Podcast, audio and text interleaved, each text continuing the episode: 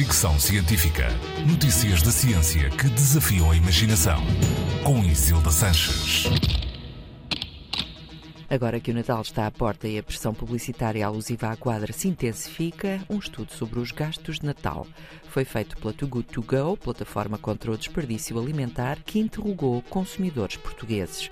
O estudo revela que desperdiçamos em média 10% da comida que compramos para o Natal, estando os doces no topo da lista. 45% das pessoas admitiu desperdiçar os doces tradicionais de Natal. 38% deixa estragar bolachas, chocolates e bolos.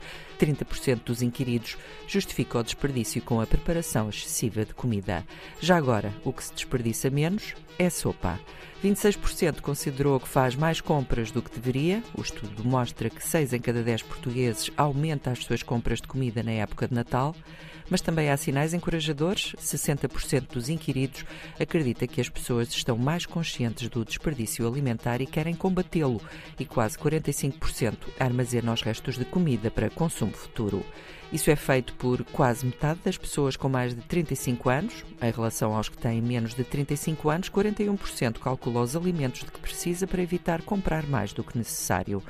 Mais dados curiosos: 57% dos inquiridos sente falta de conselhos de aproveitamento de alimentos e cerca de 34% afirma faltar em campanhas de sensibilização para o desperdício alimentar. O estudo também se debruçou sobre a economia natalícia. Mais de 67% dos inquiridos declarou estar preocupado com os efeitos da inflação e 36% afirma que o aumento de preços diminui as suas compras de Natal. Ainda assim, o orçamento português médio para o Natal é de 275 euros. Fricção Científica.